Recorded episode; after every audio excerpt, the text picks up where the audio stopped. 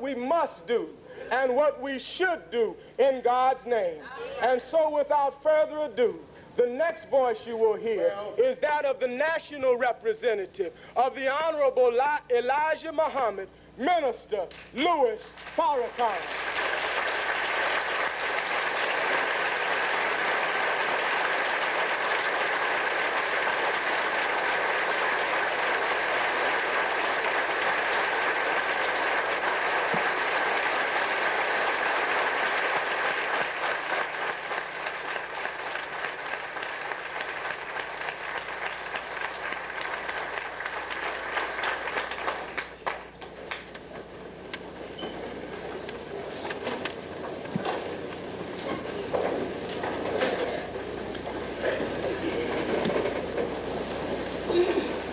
In the name of Allah, the Beneficent, the Merciful,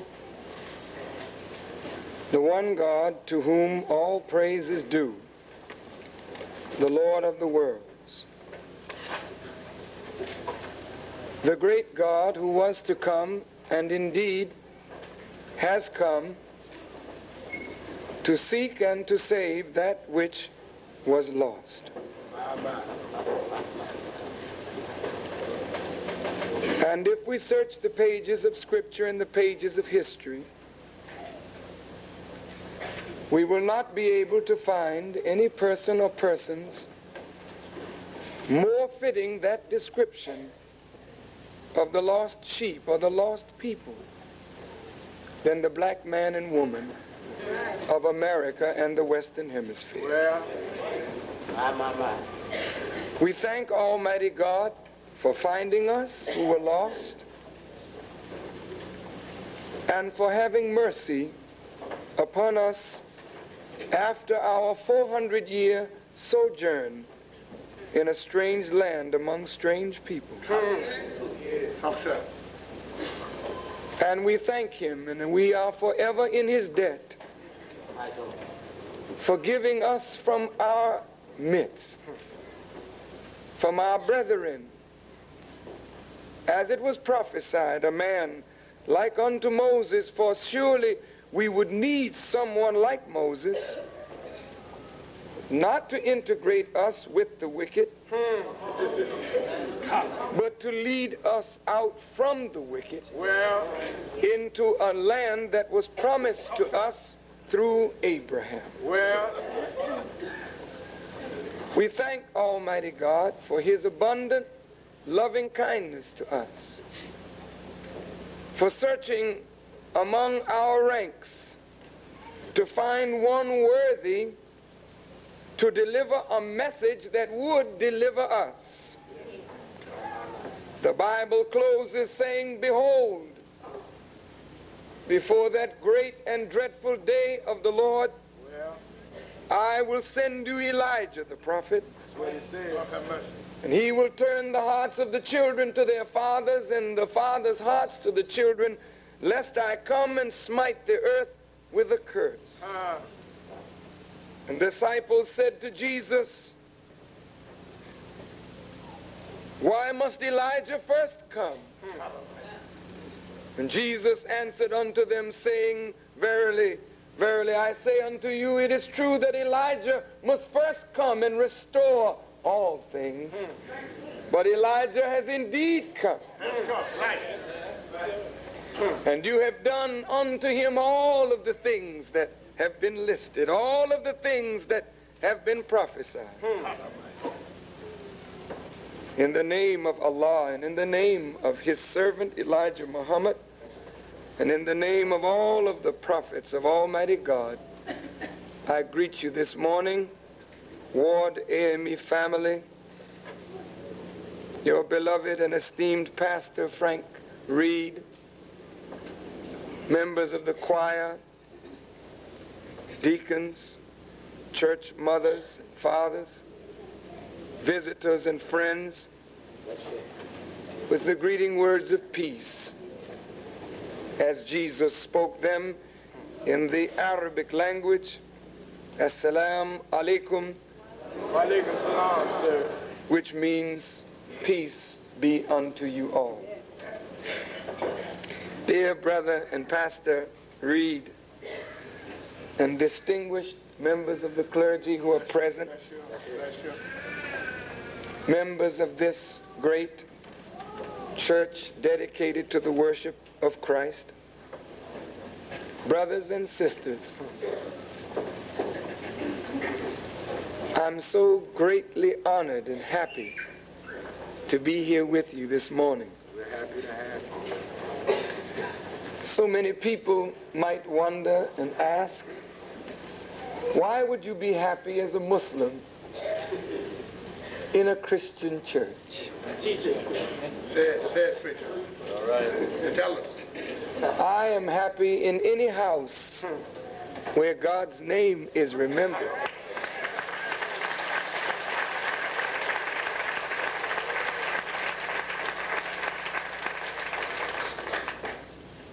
I have been a Muslim now for nearly twenty-nine years. And I recently was invited back to the church that I grew up in in Boston, Massachusetts, Saint Cyprian's Episcopal Church, where I sang in the choir and carried the cross. And when I was escorted to the pulpit that I used to sit as a child in the row right in front of the pulpit and listen to the pastor speak, and they sang a hymn, "O Master, let me walk with thee," hmm. a flood of memories came back to my remembrance. Hmm. Bye-bye. And before I could speak, the tears fell from my eyes. I looked around and I saw many of the old members of that church who used to robe me in the choir room. And many had gone on and passed from this life. And there in that pulpit, at that moment, as the tears rolled down my eyes, I understood that I had left the church in search of Almighty God. Hmm. And that many of those who knew me from a child mm-hmm. thought that when I became a Muslim, I had forgotten Jesus. Well, and that I had forgotten my confirmation in the church and my baptism in the church. Hmm. All right, all right. And I told them I went on a journey to find him, uh. whom the church had taught me of. Mm-hmm. And when I found him, I knew that it was my duty mm-hmm. to come back home. Well, I... to that same structure that nursed me in my young days in faith. Uh-huh.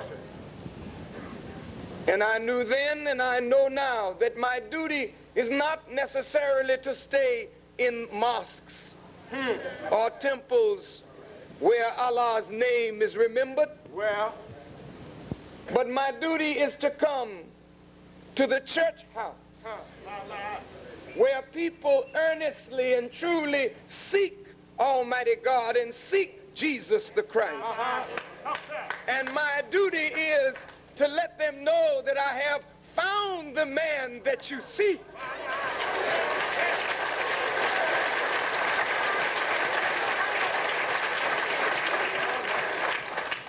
I am honored to be here. Oh, sir. And I pray to Almighty God that he will bless the words of my mouth this morning oh, yeah. and bless your ears and your hearts. Those of you who are Muslim and those of you who are Christian and those from the East and those from the West, I want you to listen by Allah's help, listen well. To the pastors who are present of different denominations of Christianity, I implore you to listen. For I wanted to start the new year in church. Well, oh, Muslims, don't misunderstand. Go ahead, preacher. I wanted to deliver a message for men and women of the church and men and women of religion and of God. All right, all right. But I wanted to deliver it from a church and not from a temple. Huh. All right, all right. Let's hear it. Let's hear it. Let's hear it. And I pray that Almighty God will bring out of me what I have in my heart this morning for the church and for black people who worship in the church. I chose this morning to speak from the Bible, though the book of scripture of the Muslims is the Quran. But no true Muslim will not respect the word of God wherever that word is found. So though the Muslim cherishes the Quran, he respects the truth that is found in the Torah. He respects the truth that is found in the Injil, or the good news, or the Bushra that was brought by Jesus. And he respects the word that any righteous prophet or servant of God brought anywhere in the earth. Uh-huh. But today, since I'm in the church, uh-huh. I want to talk from the Bible. Yes. Right. Though I will mention the Quran and the scriptures of the Quran, uh-huh. for the truth of one verifies the truth of the other.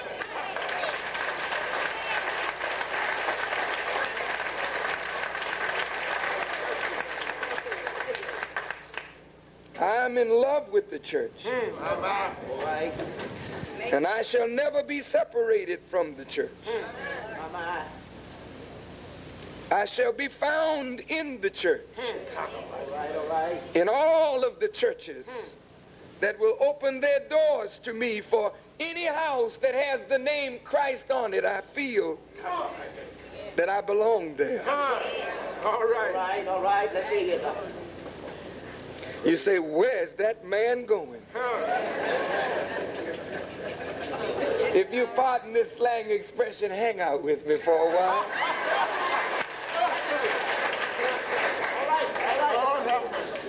My subject today is the need for discipline. Uh-huh. There is a need. There is a need in the church for discipline. There is a need in our homes for discipline.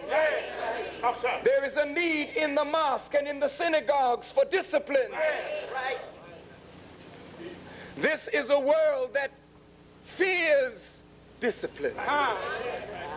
This is a world that does not understand that to be disciplined is to have your life ordered by principle. Huh.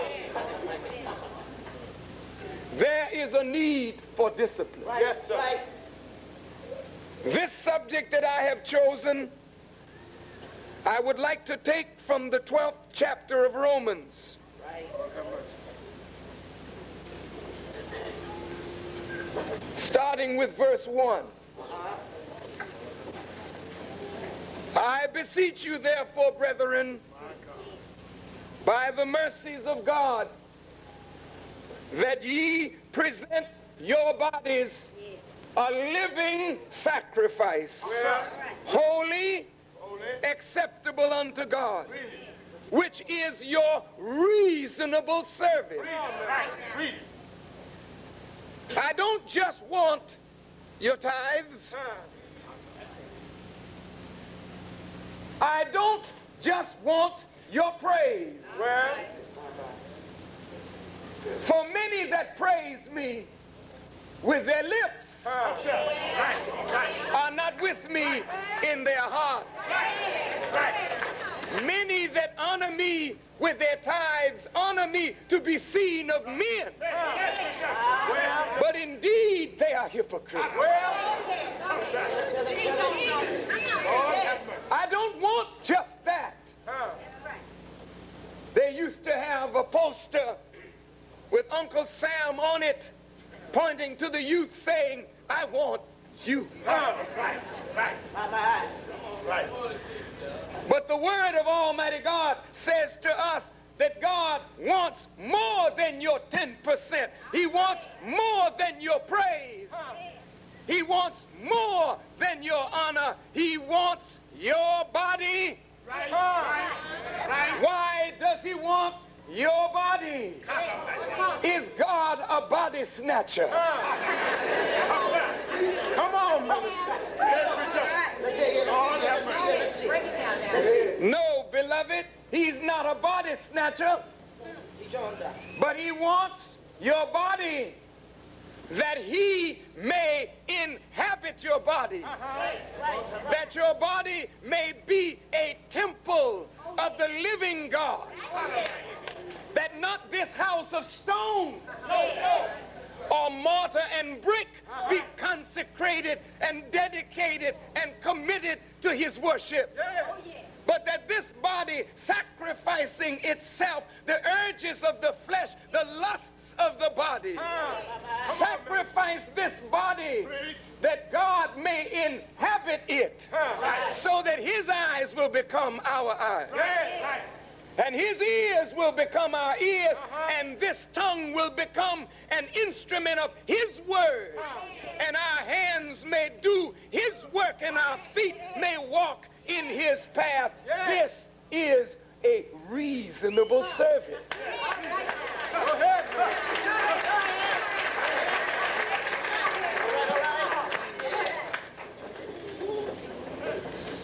Lord have mercy. It's all right. You know, pardon me, I'm going to take a little time this morning. It's all right. In the Genesis of the Bible, God made Adam, and Adam had two sons, Cain and Abel. That's right. And they both made a sacrifice for God, and God did not accept Cain's offering. God accepted Abel's offering. Uh-huh. Cain offered corn from the ground, huh. but Abel offered the life of a sheep. Well, this sacrifice, this offering that was accepted to God was a sign huh. that in the beginning of every new development, huh. God demands an offering. Well, I see, I see, I see, I see. If we want freedom huh. to make a new beginning, God demands an offering that is acceptable. Huh. Don't bring me the corn from the ground. Bring me life. Huh. Not the life of a sheep. Huh. That Abel brought. Huh. But I want you to bring me an offering such as what Abraham brought. Huh. Right, right. Yeah. Abraham was asked to go up on the mountain right, right, right. and sacrifice the life of his son. Huh. Right, right, right. Abraham must have been sorely tried in that moment. Uh-huh. For he waited for that child. His wife couldn't give him a child. She was barren. But the Lord visited Abraham and told him that Sarah would conceive, and she was up in age, and she didn't believe it. But Abraham went into Hagar, her handmaiden, and gave her a child. And God told Abraham, go on up on the mountain and sacrifice it. Right. You see, God tests you not by what you dislike. Huh? Yeah. God tests you by the things that you love.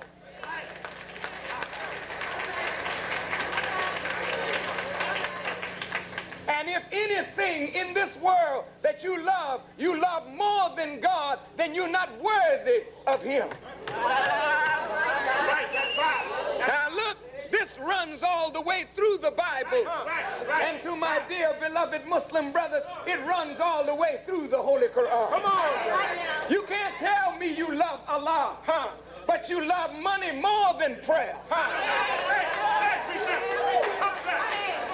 You love the things of the world more than serving Allah's will. Huh? I'm not talking about a ritual prayer service huh?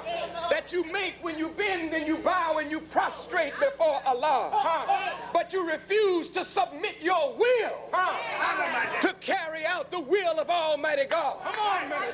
If the Muslim world and the Christian world had submitted their will to carry out the will of God, oh, yes. then there would not be a need for a judgment. Huh? Yes. That's right. But it is because hypocrites huh? live in the world of religion. Huh? It is because hypocrites hide behind their oaths huh? right, right, right. and their confession of faith, huh? but are unwilling to sacrifice anything of their lives to bring about the fruition of God's will. Come on, ministers. Do you love your son Abraham? Huh? He said, yes, I love him. Yeah. Take him up on the mountain huh? and sacrifice him for right. me. Yeah. In the old traditions of Islam, it says Satan met Ishmael, huh? though the Bible calls the sacrificed one Isaac. Huh? The Quran refers to him under the name Ishmael. Huh? Right. But whether it's Isaac or Ishmael, all right, all right. we're not talking about a name, we're talking about a principle. Yes, sir. Mm, mm, mm. As Abraham was getting ready to take his son up, Satan met Ishmael. Huh. Right, right. And said, boy, you know what your daddy wants to do? Huh.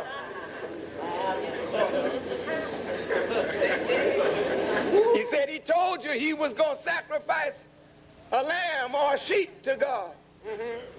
But boy, it's you. Mm-hmm.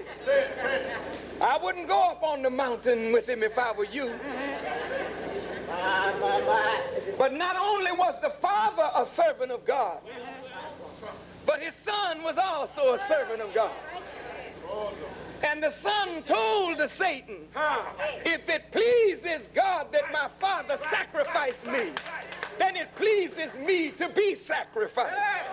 So he went on up the mountain with his father. And when they got to the place of sacrifice,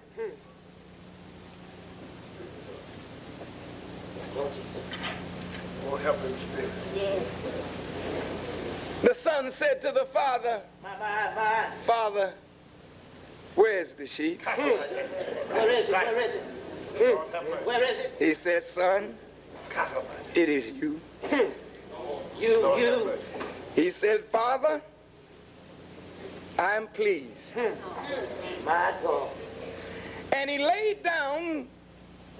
And as Abraham lifted the dagger to plunge it into the heart of his son, God stayed his hand and said, it's all right, Abraham. That's right. I just wanted to know, did you love your son more than you love me?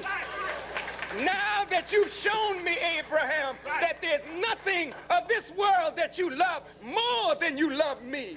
As the Quran teaches, Allah said to Abraham, after he had tried him with certain commands, right, right. I'm going to make you a leader of men. Right, right. You will be the friend of God. Hmm. Not the friend of the world, but you'll be the friend of God because you love God above all other things. Huh.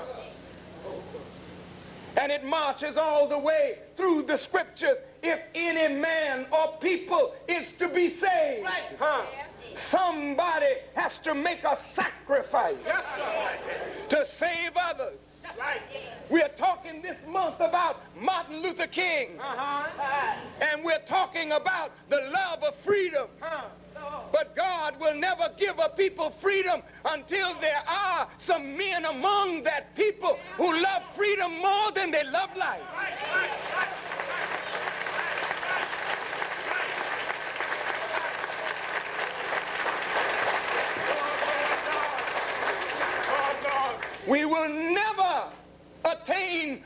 we cherish unless we are willing to make a reasonable sacrifice.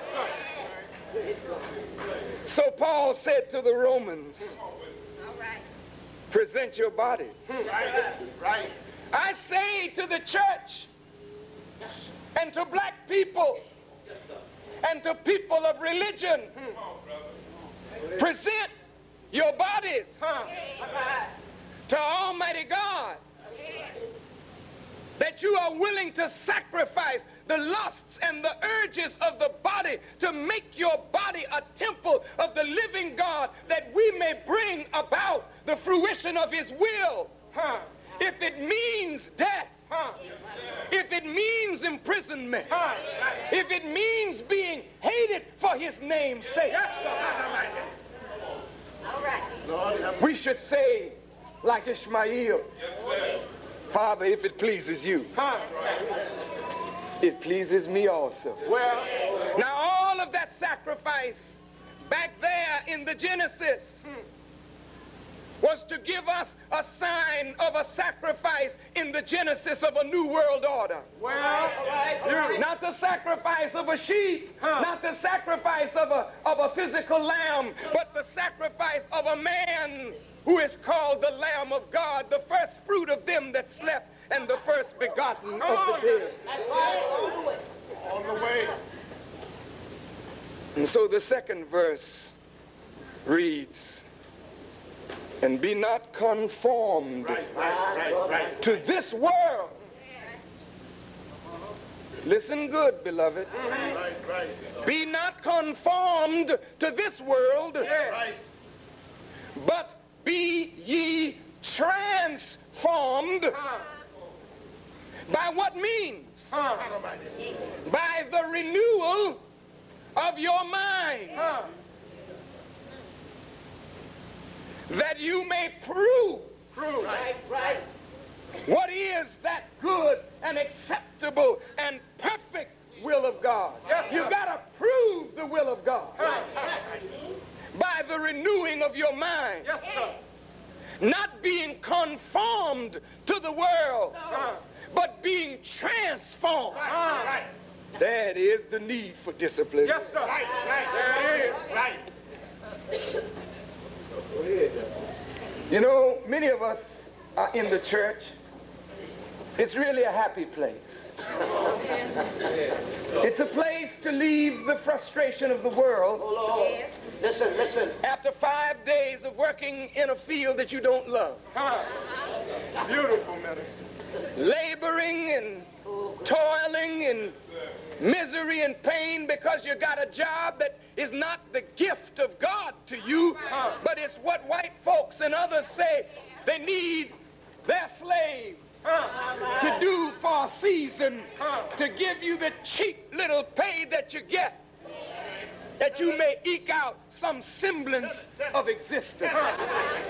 And so you suffer daily scrubbing white folks' floors. Yes, sir. Tell it, tell it, tell it. You suffer daily as an elevator operator or a typist in the office of some business executive that is a nasty-minded thing. Or you teach in a school, but you teach a doctrine that has no effect on the children.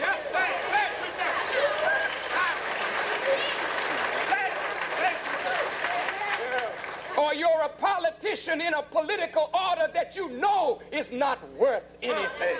Come on now. Speak.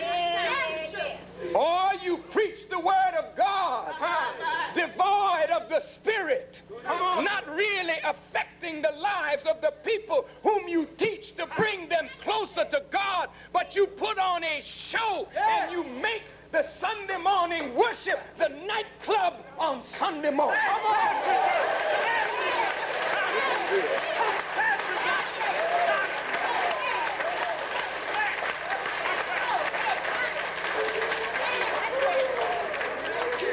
But you are not transformed by your worship.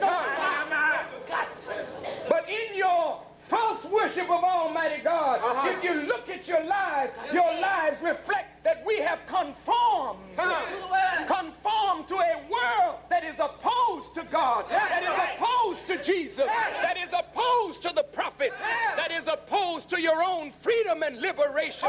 We have bowed down like prostitutes and sold our souls on the altar of conformity to a world of filth, evil, and indecency. And we have given up in the struggle. But we assuage our guilt, yes, sir, by making a joyful noise unto the Lord to hide a sorrowing soul. Come on, minister. Yes, the need for discipline, beloved. Right, right, right. What a need. To be disciplined means to conform one's life yeah. to a body of knowledge. Huh. Jesus' disciples were called disciples not because they praised him. Huh. They were called disciples because they disciplined their lives yes, sir. Right, right. according to a body of knowledge right. that he brought to them yes, called the good news. Uh-huh. That's terrible. Go ahead, minister. And because they were willing to be disciplined by a master teacher, uh-huh. they brought their hands in line with his will. Yes, sir. Right, right. They brought their tongues in line yes, with his will. Yes, sir. Yeah. They wanted to fish as he saw Peter fishing by the wayside. Uh-huh. That's what they wanted to do. Uh-huh. But he said, come follow me. Right, right, right. I'm going to make you a fisher of men. Yes, sir. Right, right. I got work for you to do, boy. Come on, James and John. Huh. Right. Don't tarry. I got work for you to do. Huh. What work is that, boy? What work is that, master? Huh. I want to make you into a god. Yes, sir. You say, this is sacrilege. Huh. What do you mean? You refuse to recognize the divinity of yourself, and this is why you excuse your foolishness. You say, you say, I'm only human. Huh. But so were all the prophets. Huh. Right, right, right. I'm only human. Huh. So was Muhammad. Huh. I'm only human. Huh. So was Jesus. Huh. If you were an angel, the Quran teaches, I would have sent you an angel. Huh. But you are not angels. You are men. Therefore, I send you a man like yourself to be an example for you. you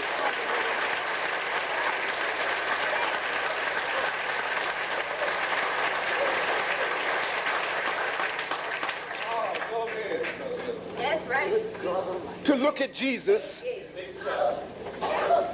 and recognize his divinity and be blind to your own is not to be able to follow him. That's powerful. To say Jesus is Lord and not know what Lord means. Oh, church, listen to your brother this morning. Lord, as they called him, Rabbi. Huh. Rabbi in the Arabic, Rab, means one who nurtures, huh. nourishes, huh. feeds, huh. and causes a thing to grow, stage by stage, to evolve until it reaches its eventual perfection. If you say Jesus is Lord and you the same Negro, nigger, and colored boy that you were before you met him, you have not met him at all. Listen to me, girl. If you say that Jesus is Lord and you are not evolving toward him, where your conduct, your speech, your actions reflect him, then you do lie. Huh. You have not presented your body huh, as a reasonable sacrifice. You've been jiving yourself. Jesus was to be an example of what human beings could attain if they submitted their will as he submitted his will to the Father. Yes, right, right, right all the way. Jesus never said that I'm somebody that you can't be. He said, follow me, that where I am you may be also.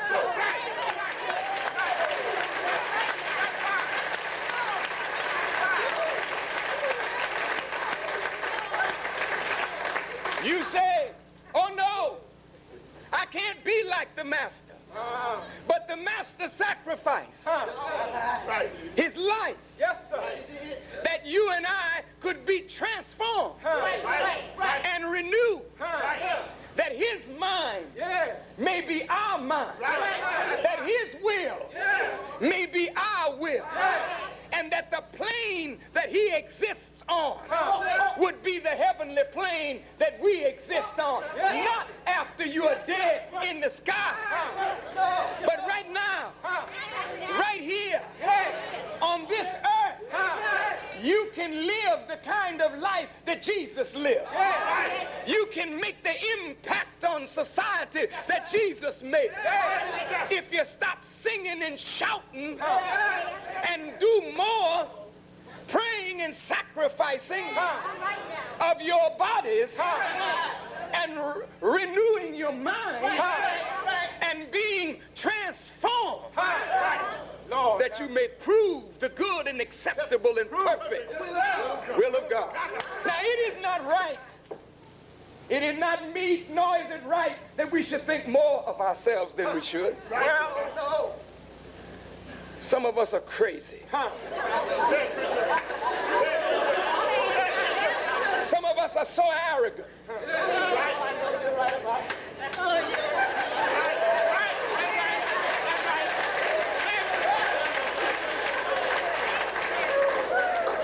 Some preachers, if you pardon me, who preach the word of God are arrogant peacocks.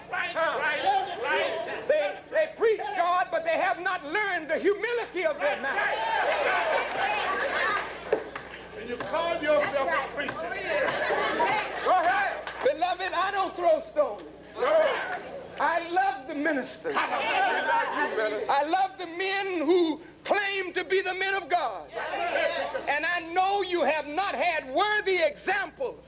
Therefore, you have been conformed by the examples that taught you in the theological cemeteries of the world.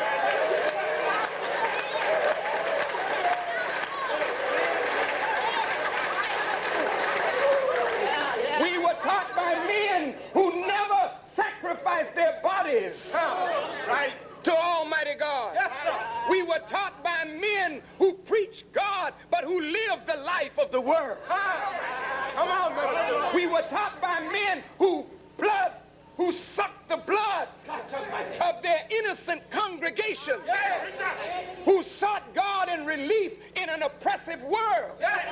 And we took their money and lived deliciously while we never fed the flock the word of God.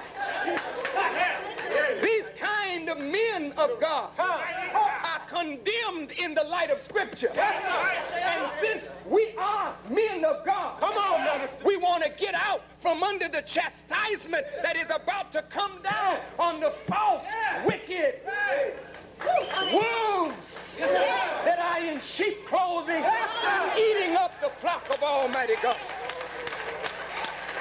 Peace, minister. Peace.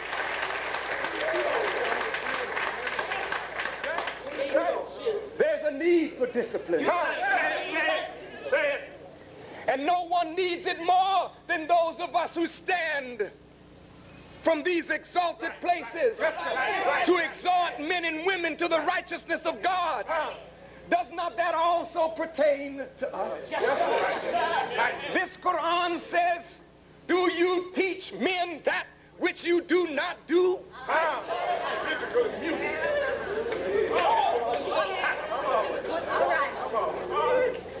Have you become such a fool huh, that you would guide men to the right path and don't walk in it yourself? Yeah.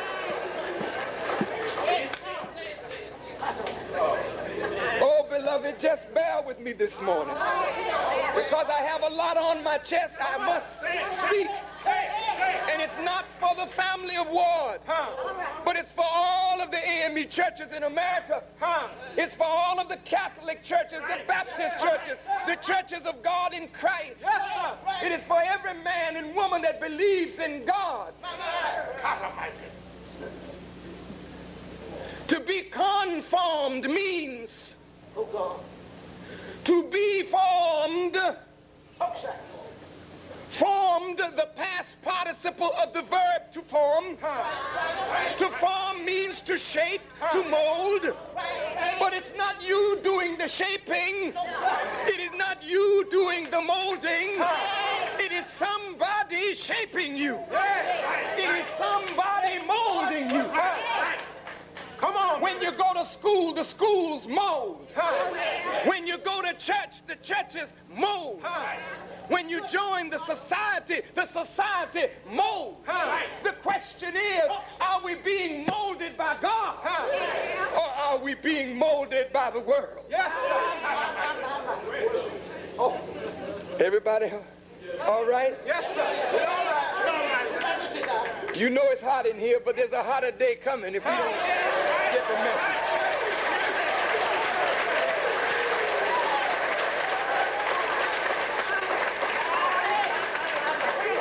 Listen, beloved. Hold on, hold on. Please, bear with your brother. And know that I love you. Yes, sir. And it is not my desire to hurt you. No, it is not my desire to offend you. No, sir. For the scripture teaches that he who offends not in word is a perfect man. Huh. I'm far from perfect myself. Yes, sir. But I'm striving huh. right. for that perfection yes. because I know it can be attained. Huh. Right. How do you know? Huh. He said so. Right. He said so. Right. Right. He said it. And he don't lie. Huh. Right. Bear with me. Oh, come on, man. The scripture says, be not conformed to this world. This world. Huh. Right. All right. Some of the scholars say, the Hebrew word means to this age. Huh. That's right. That's what it says. An age is a period of time. Huh. What period of time? Huh.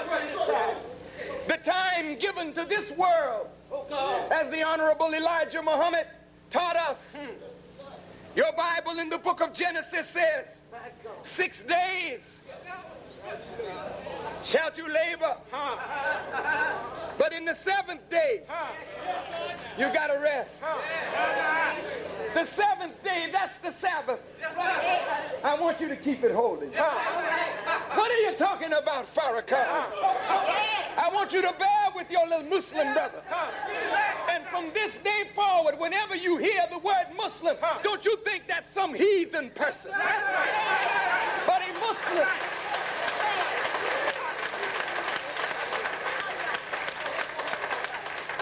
A Muslim is not a disbeliever in Jesus. That's right. That's right. A Muslim is not a disbeliever in God. Yes, sir.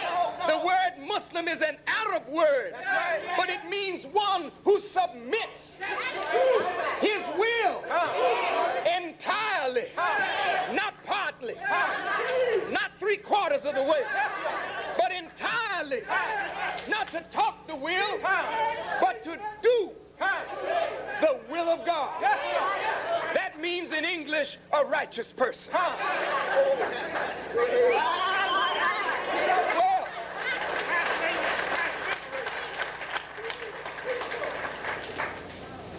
say, well, you're a Muslim. And I'm a Christian. Yeah. Big shit. Big shit. I don't know nothing about no more happy. And if it ain't Jesus, don't bring it to me.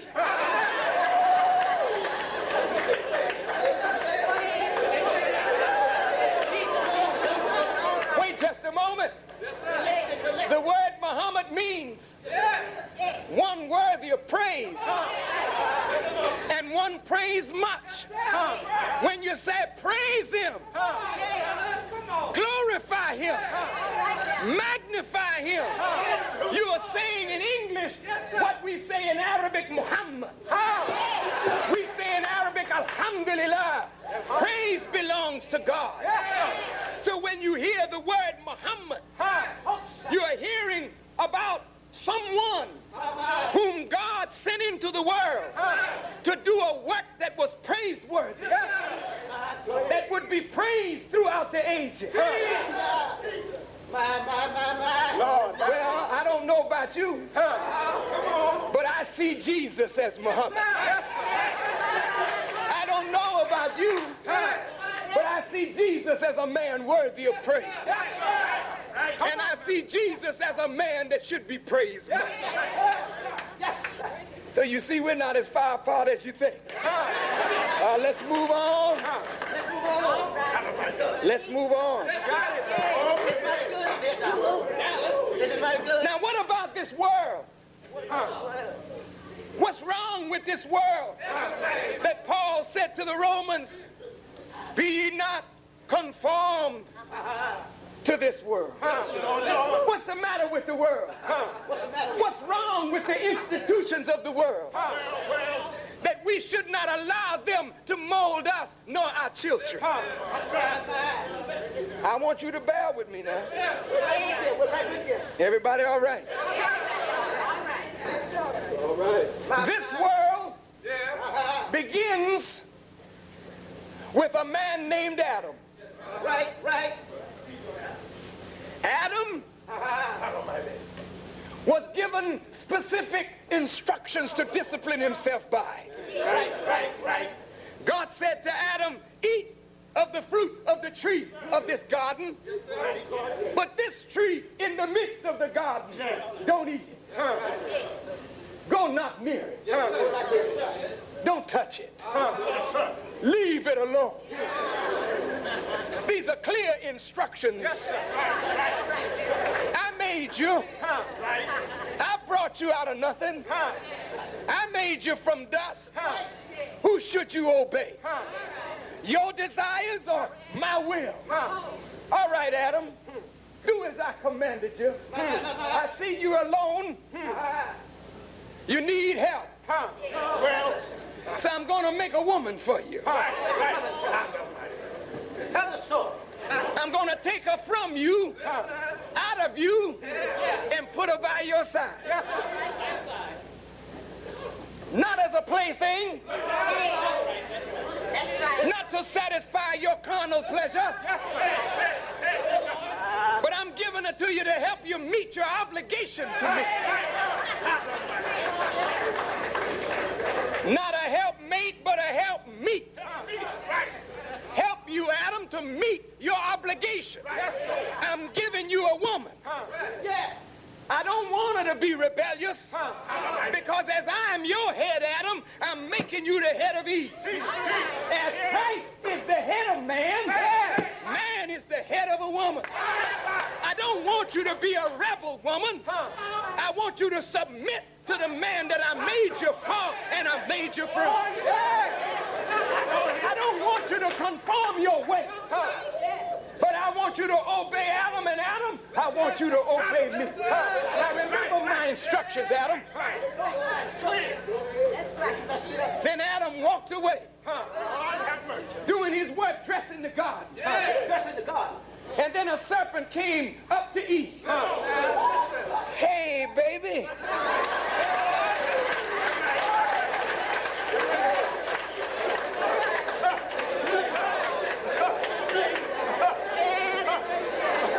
Now, you know serpents can't talk. And you know if a serpent came up to Eve, she'd be still running in the garden. So the word serpent is symbolic, because serpents don't talk. But men with a serpent-like mind, a devious mind, that want to put their will over on God's will. In the absence of Eve's protector, the serpent caused her to yield. But he did it by deceit. He didn't say, girl, disobey God? Huh? He made it much more subtle than that. Oh, yes, yes. Right, right. He said, did God tell you not to eat? Right. Right. Oh, shucks, girl. God didn't mean that you would surely die. Huh, right, right. He meant that your eyes would come open. That's what it said. Yeah. Yeah. So he was making a subtle suggestion, right, that God was trying to keep, or that Adam and God was trying to keep Eve blind. Huh? Good God Almighty. See, women today. Check, check, check, check. Beloved sister, just bear with me.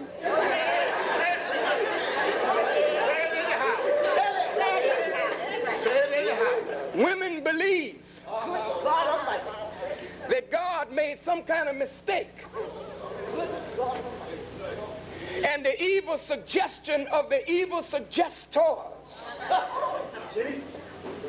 is that woman was made some slave for man. But that man was not made a slave of God. Is it wrong to serve? If man is made to serve God and woman is made to serve God through man, is it wrong for a woman to serve a man if the man is a servant of God? No.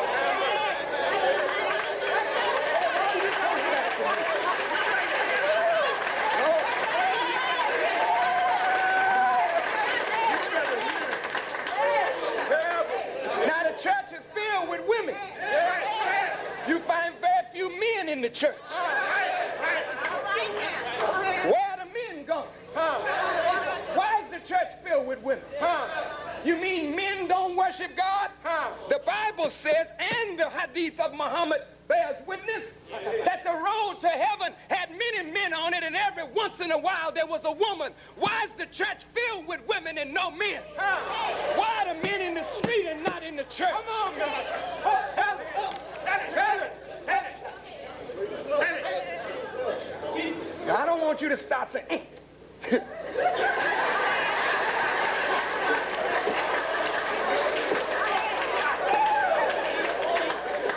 Now, you can do that if you want to, but you're not going to stop me from saying what I have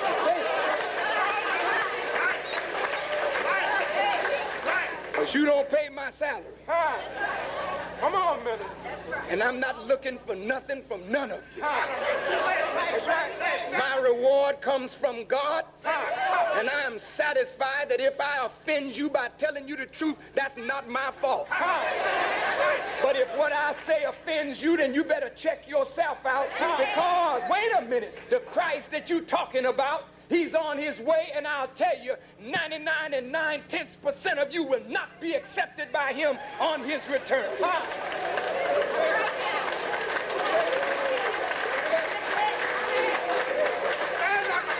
ninety-nine and nine tenths percent of the churches, he'll burn them. Huh? Because they're filled with whore. Huh? Yes, I'm talking. They're filled with prostitutes. They're filled with adulterers. They're filled with fornicators. They're filled with homosexuals. They're filled with freaks of every kind. How in the hell can you tell us you are looking and looking for Christ's return and not being conscious of what he wants and expects of us on his return? Yes, sir. Come on.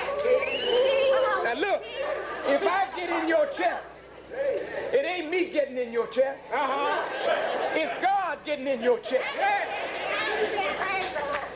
And I say this, ministers of the gospel of Almighty God, don't you be weak in preaching the word of God, because the scripture tells you and me that if the people sin and you don't warn them in their sin, God will require it. He will kill them and require it at your hand.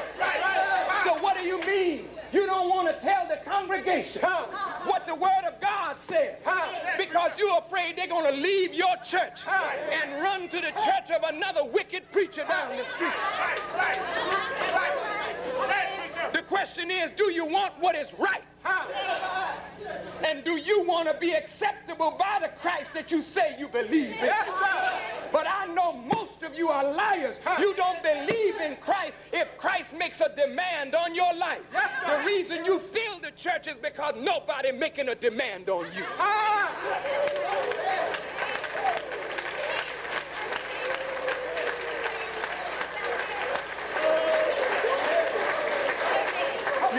You please. You come as you want to come. Good God. And you bring yourself, and we bring our filth huh, into the house of God. And then we corrupt others huh, who would be touched by the Spirit and want to do right. Huh. Somebody will try and corrupt them and say, don't worry, God is going to forgive you. Jesus paid it all. Huh. Yes, he paid it all for you to be able to walk the King's highway and evolve into him. But he didn't pay it all for you to be a freak, for you to be a dope pusher, a dope user, and think that he's going to accept you.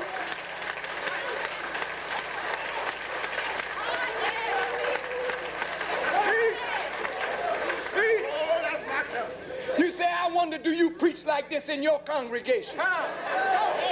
Huh? You better believe it. Huh? Honorable Elijah Muhammad wouldn't have it no other way. Huh? And unless we make our lives conform to the law and will of God, he punishes us according to the law of God. Huh? And that's given to you in the New Testament yes, of the Scripture. Huh? You are not supposed to keep company with fornicators and adulterers. Huh? And if they will not change their conduct, you are to remove them from the church. Right, right. Right, right, right. That's right. That's right.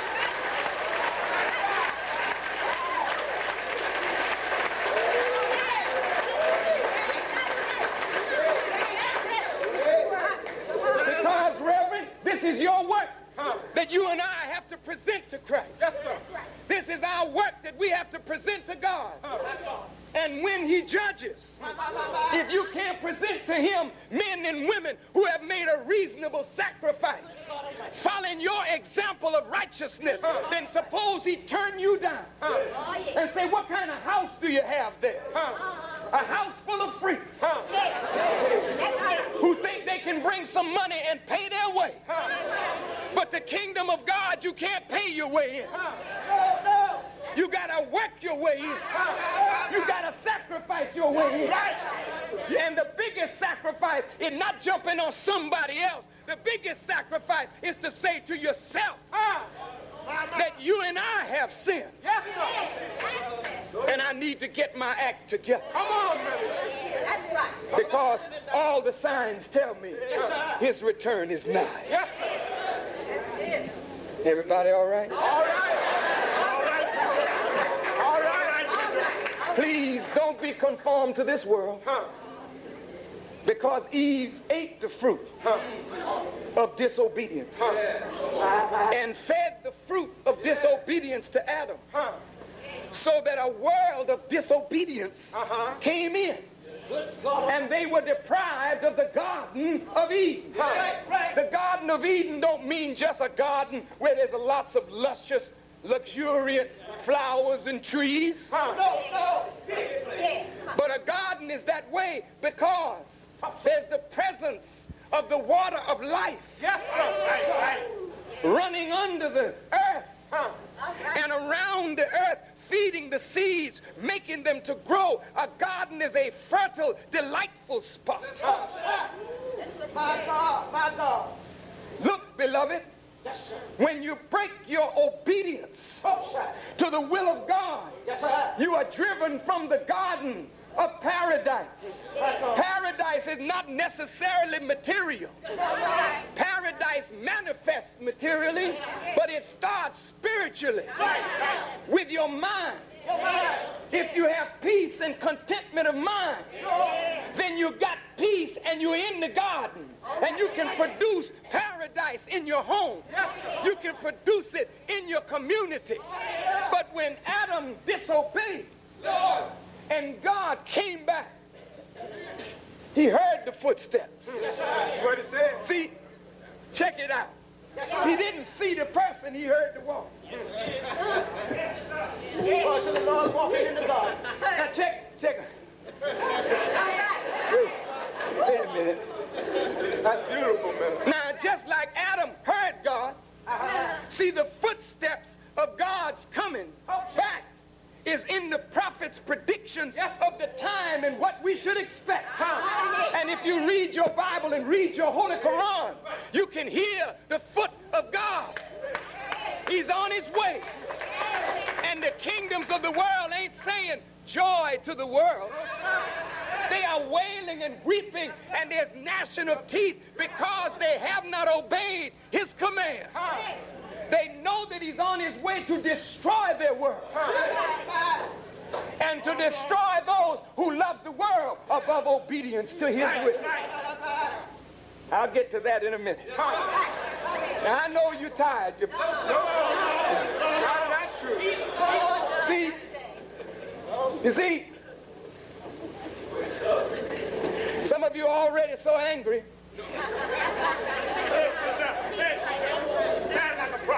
You wish that I would have finished ten minutes ago so you could say, boy, didn't he rap? But I'm not here for a rap. I'm here to get you out of a rap and to wrap you up in the salvation of God that you claim you want. But you cannot get it the way you're going. The church can't get it the way the church is going. Oh, pastors, oh, bishop, huh? Oh, men of God, I warn you in the name of Allah. Huh? His chastisement is about to overtake the church. Huh? Because the scripture tell you when he returned, the first place he starts chastising is right there in his own house. Because his house has become full of hypocrisy. Now listen, hear it now, brothers and sisters. Adam rebelled, Eve rebelled, and a whole world of rebellion came into existence. That's right. God sent the prophets, oh God. And they brought a law so that men who rebelled could reform by being transformed right, right. in the renewing of their mind by the law and the word and the rules of God. Yes, sir. But the men of the world hate righteous men. The people of the world don't love God's men. No. Because they don't want nobody to make a demand on their lives. Right, right. Ain't nobody got to tell me what to do. Well.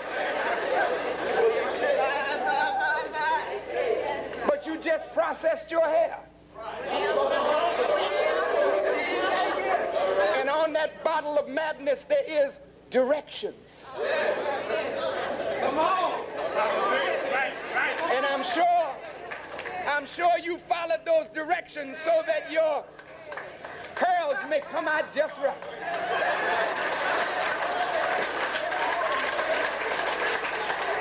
Some of you,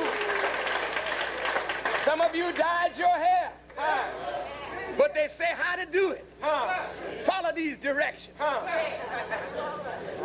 Come on with it. Huh. You bought an automobile and there was a booklet made by the, uh, the makers and fashioners of that automobile. And if you're running according to these rules and regulations, you will extend the life of your car. That's right. How come you follow directions for everything else? But when it comes to the directions for our life, we say that the sovereign of the universe don't have any right to tell us how to live the life that he gave us. And then you wonder why you checking off the earth at forty-five, forty-six, forty-seven, high blood pressure, stress, palpitation of the heart, arthritis, lumbago, can't walk up to the store, swelling in your knees, swelling in your joints. And she died at the age of forty-seven. He died at the age of fifty-three. He died at the age of sixty or seventy, senile. When the prophets, the old ancients, lived four hundred, five hundred, six hundred, seven hundred, eight hundred, nine hundred years. You can't make a hundred. Why? Because you're right? No, because because you live in a world that is disobedient and rebellious to the laws of life. Yes, Lord. So to live in a world like this is stress. Huh. And the stress now that this world is closing down is so heavy huh. till heart attack is the number one killer. Huh. Why is your heart failing? Huh. The book says, come on, minister. You will see signs in the sun, the moon and the stars, the sea and the waves roaring, huh. and men's hearts failing them with fear for what they see coming upon the earth. Huh. The whole world now huh. is preparing for war. Huh. Though the Garden of Paradise huh. represented peace, huh. every nation is arming itself to the teeth. Every people on earth is buying guns though they don't have adequate food. Huh. Why? This is the day of war. Huh. The Pope can pray for peace if he wants to. Huh. But this scripture said there'll be no peace for the wicked. Huh. This world is to be put to the sword. Yes, and it's happening right now. Yes, sir. While we sing and praising God. Huh. God, the angry one, huh. who said, I have for a long time huh. holding my peace. That's right. Now I'm going to cry out like a woman in travail. Huh. I'll be like a man treading the wine press all alone, huh. treading down the wicked in my fury. Huh. My garments stained with the blood of the wicked. That's right. Now he's sending wind. Huh. He's sending rain. Yeah. He's sending snow and earthquake and flood and pestilence and disease and war and rumors of war. And the book said this is just the beginning of sorrow. Can't you see? Can't you hear the footsteps? Yes, sir. He's on his way back. How do you look? How do you look? Huh? Are you naked? Huh? No. And how did you know you were naked? Huh? Look at you. Rebel. Huh? All of us. Huh?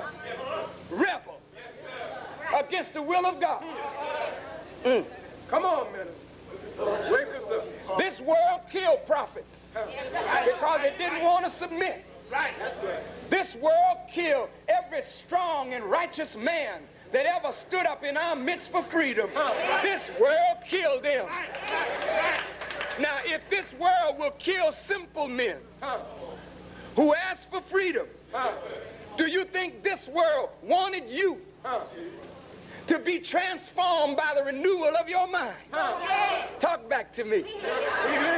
All right, I want you to listen. I'm almost finished. Come on. Take your time.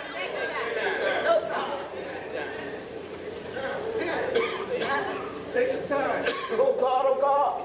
The need for discipline. Huh. Right, right. The world is rebellious. Yes, sir. And the rebellion of the world means the death of the spirit. Yes. When you rebel against God, you live by the law of the flesh. Mm-hmm. And therefore you die spiritually in the wisdom and power of God that is your power. You are a powerless people. And the world of the white man that we admire is powerless today to solve its problems because they can't get up over their problem to reach God. He set his hand against them. You better know it. You better understand it. The white man's world is coming down. Not coming down. It's not coming down because it's good. It's coming down because it is evil. You say, well, what about all the other worlds? They are helping to tear his world down. And their world is going to be torn down, and just the kingdom of God will remain. Those of us who can get through. You know, oh Lord, there's so much. The Honorable Elijah Muhammad said to us yes, sir. that the first law of the universe is motion. And the second law of the universe is order. Uh-huh. When you put something into motion, yeah. but don't bring that motion into order, yeah. then the very motion out of order is destructive to the motion itself. Yeah. Life is made to be ordered. Yeah. Right. You live on a planet that you came up out of yeah. and soon shall return into. Yeah. And this planet, as the Honorable Elijah Muhammad teaches us, is one hundred ninety-six million nine hundred forty thousand square miles, huh. with fifty-seven million two hundred fifty-five thousand square miles coming up out of water, huh.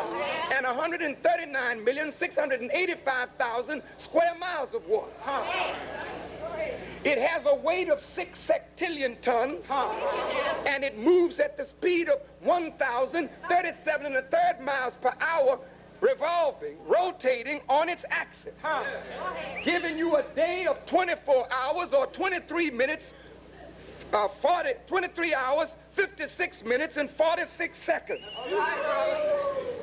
Now, this planet is so dependable that you can measure time by its movement because it's never late. It's always on time because it bows to Allah. You today squeeze some orange juice into your mouth this morning. The orange obeyed Allah and grew and evolved and developed.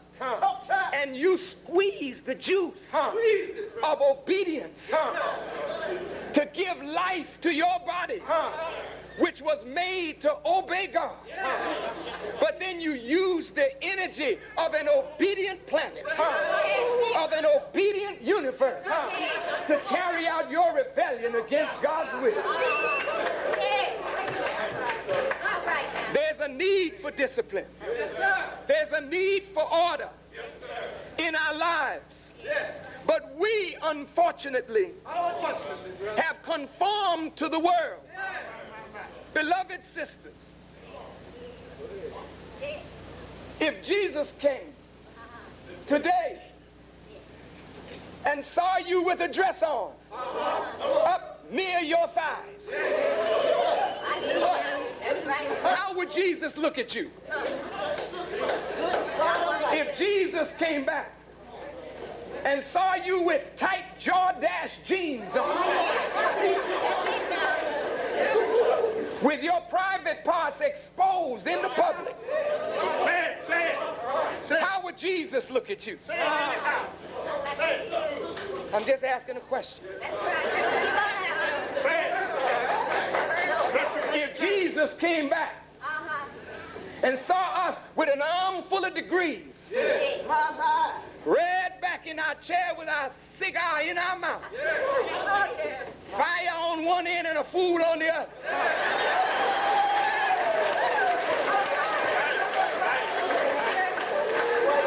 A lawyer, a lawyer that robs his client, right, right.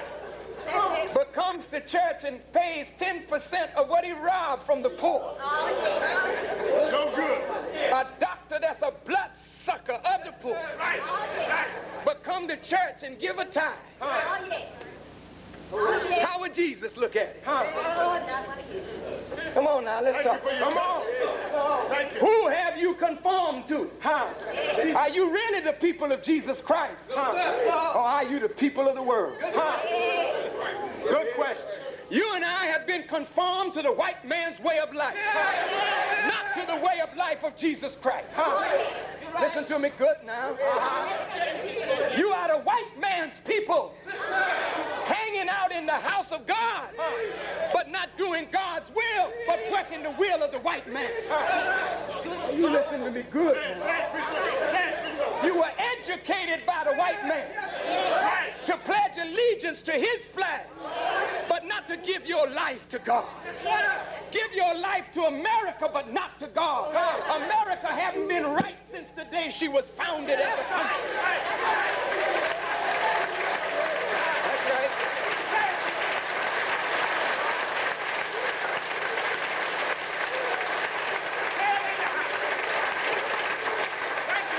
You say, Lord, Reverend that man in this house.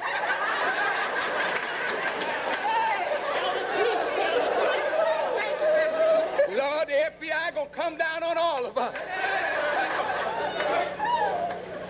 Well, now, wait a minute. Wait a minute. Do you fear men or do you fear God? You go.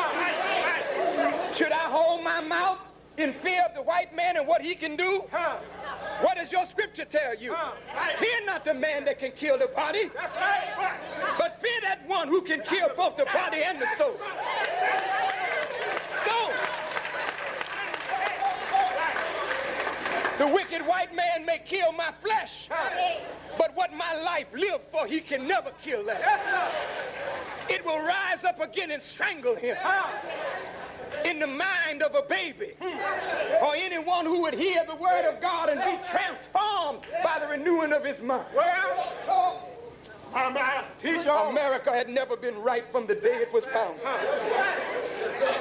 America was founded on the murder of Indians and the robbery of their country.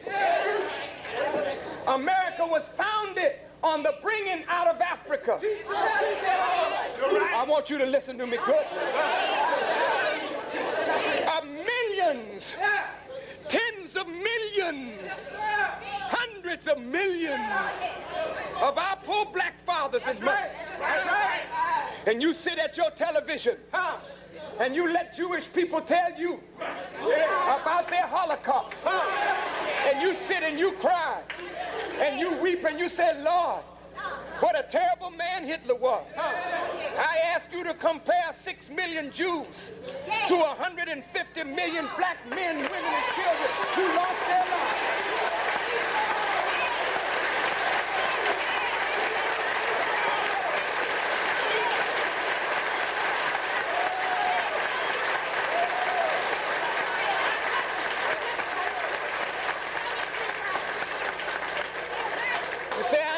I knew he would be teaching hate. Oh, stop it.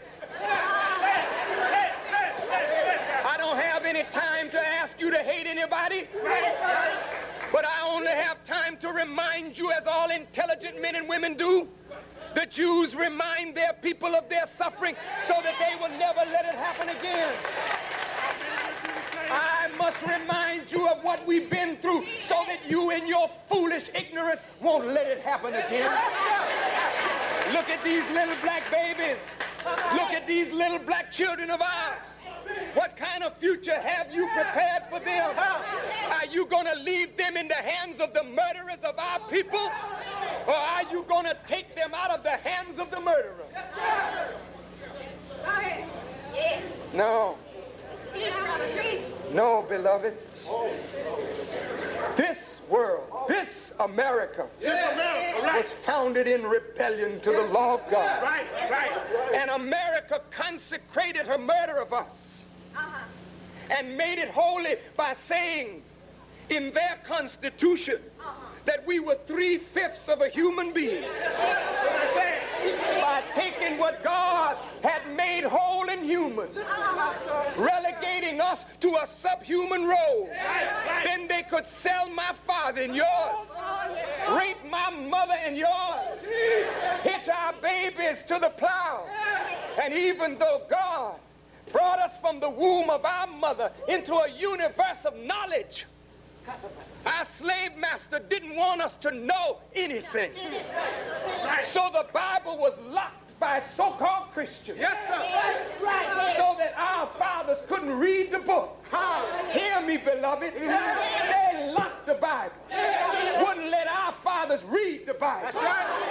There was no such thing as a Holy Quran for us. History tells us. Roots. Tells us that we had a different name back home. We weren't Johnson, Jones, Smith, O'Reilly, Washington, Muddy Waters, Clearwater, Jackson, Brown.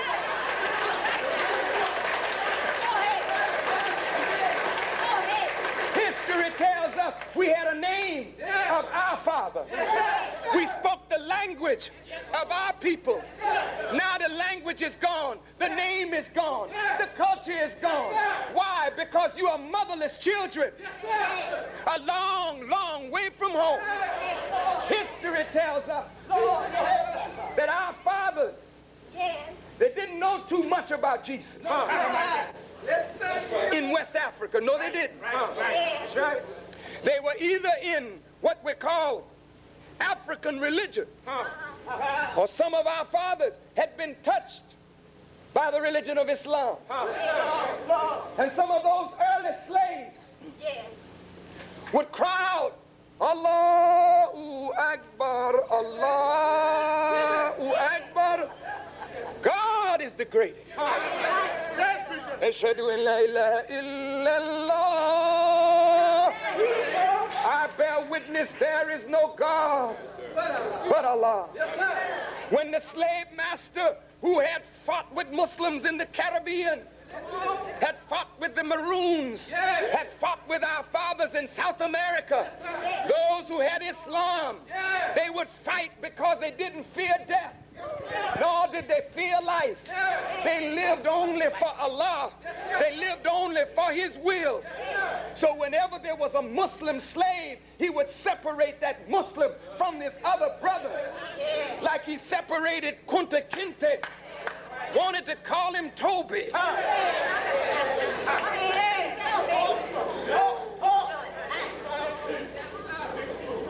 Until a whole people grew up without their language, without their religion, without their name, without their God.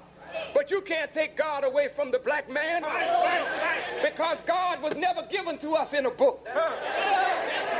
God, God was given to us in the nature in which He created us. When our old mothers and fathers in slavery looked up and saw the change of the seasons, when they saw the sun rise and saw the sun set, they knew that there was a bigger power than the white man. And they knew that their change one day would come. So they toiled from can't see morning to can't see night, knowing that one day my change is gonna come. The white man had his church, and he had his religion, and he had his cross, and he had transformed the image, the true image of Jesus, to make it look like Him. He made a blonde hair, blue eye, white-faced Jesus. When the scripture tell you that Jesus had hair like lamb wool, and He had feet like brass burning in oven. But they didn't want the slave to know that the Lord Himself was one of them. Hide His identity, just like He hid our identity. Don't let the nigga read. Don't let the nigga learn. We'll pray. Let the nigga stay in the field and work. So the organ was grinding, and white folks were singing, nearer, my God, to Thee. But there's a kingdom over there. And black folk would be out in the field singing, everybody talking about heaven ain't going there.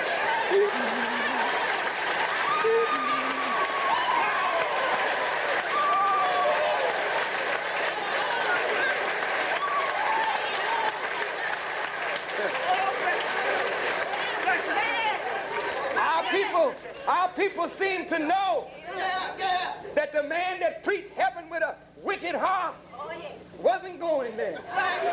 Our fathers who used to send messages with the drum in Africa,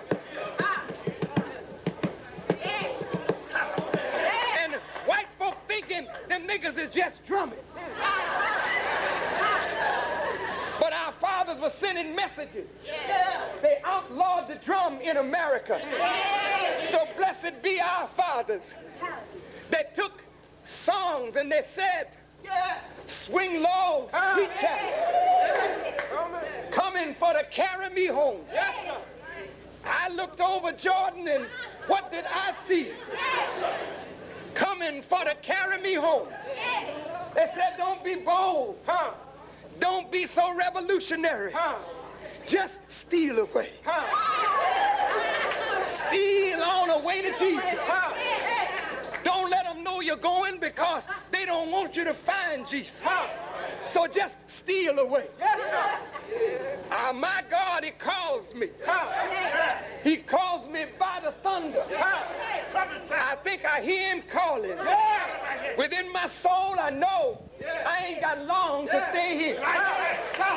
three hundred years later, white folks said the niggers got to be free, but not free indeed, free from our hand.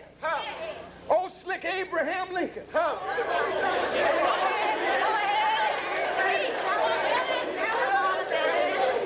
He didn't care whether you remained slave or free. What he wanted was the preservation of the Union.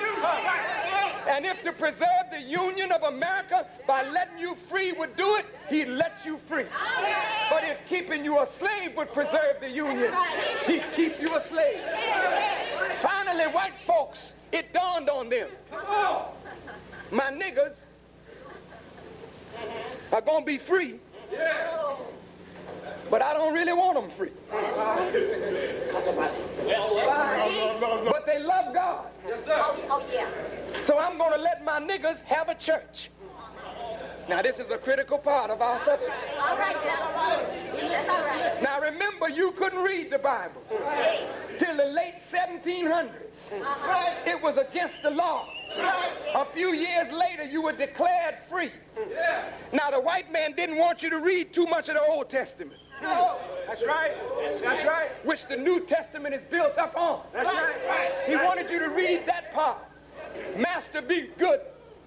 Or a servant, be obedient to your master. Right, right, right. And if they smack you on one cheek, uh-huh. remember now, turn up.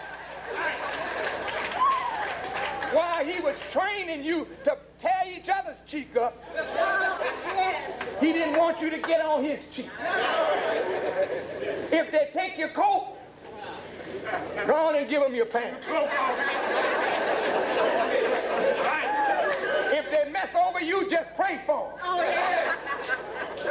Don't resist them, just pray for them. Well, well. See, he didn't want you to become true servants of Jesus. He wanted you to be conformed. That's it. He wanted to conform you right, right. to his word. Right. That you would be a better tool of service for your slave master, but this time you're a slave in the name of Jesus.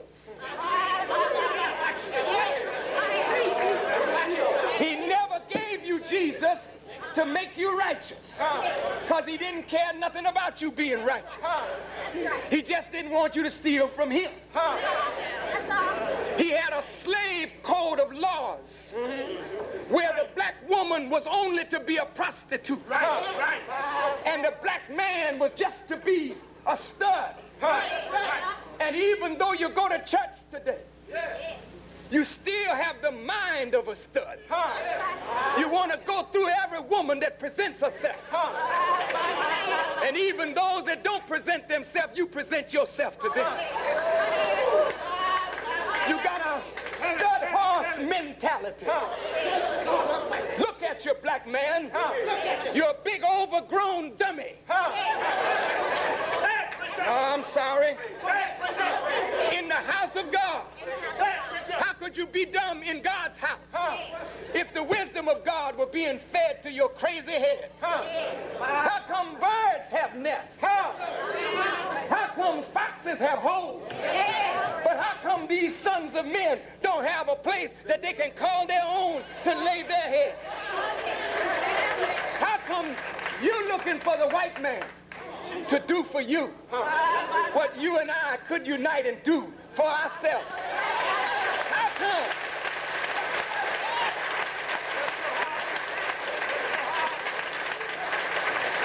Hear me out. How come, black brother, you're filling these sisters with babies and running off and leaving them? Letting the government take care of them. Telling everybody I had a fine time last night. With that, you know what? Calling her a female dog.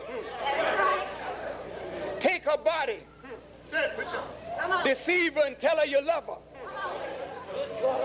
But all you love is the pleasure that her body gives you. That's all right. But you don't understand the power that God put in her mind. Because you never have reached her mind. You're only interested in reaching something else. You've been conformed to the world. The schools have not changed you. I'm sorry, Reverend, but the churches have not changed the people of God. The politicians have not changed the people of God. The people of God are in the mud and the filth. That's right. And the squalor of their servitude, slavery. They have not been changed. But how will they be changed? How will they be changed? But when white folks looked in the black church, they saw black men and women praising God and praising Jesus. They saw us wrapped up in a word because we didn't have no luxury. Yes, sir. We had a shack. We had the roughest of clothes, huh. But we felt rich, huh, because we knew that Jesus was a deliverer. Huh. We knew that Jesus was a savior. Huh. White folks gave us the word. They didn't think themselves that there was too much power in it, huh, because they had corrupted it themselves. Huh. When King James rewrote the book, huh, out of the original tongue, that's right, a wicked demon, huh, trying to keep the wisdom of the scripture away from the masses of the people, he had it confounded by a poetic language that the common man would never read the scripture and fully understand the depth of its meaning. So after he had translated it out of its original tongues, Hebrew and Arabic, and diligently compared and revised it, then he gave us his version of the truth. Huh? But even with his version, huh, I mean, we begin reading, huh, and black folk begin getting spirit. Huh? And even though we went through the worst form of slavery ever visited on a human being in the annals of history, if it were not for our faith in God, we couldn't have made it. Huh? But after we got further up the road, the church that was our only refuge, huh, begin to settle back now, huh, and get complacent. Huh? It was the church that gave us that turn. Huh? It was the Bible that gave us that turn. Huh?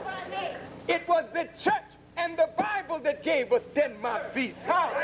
It was the church and the Bible that gave us Sojourner Truth. Huh? It was the church and the Bible that gave us David Walker. Huh? It was the church and the Bible that gave us Adam Clayton Powell. Yes. It was the church and the Bible that gave us Martin Luther King. Yes. That's it. Come on. Uh, There's power in the word. Yes, sir. But when men rose up to preach the word rightly, they were cut down.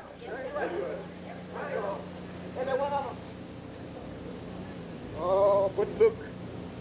Look at Richard Allen, the founder of this church. Right, right, right, right.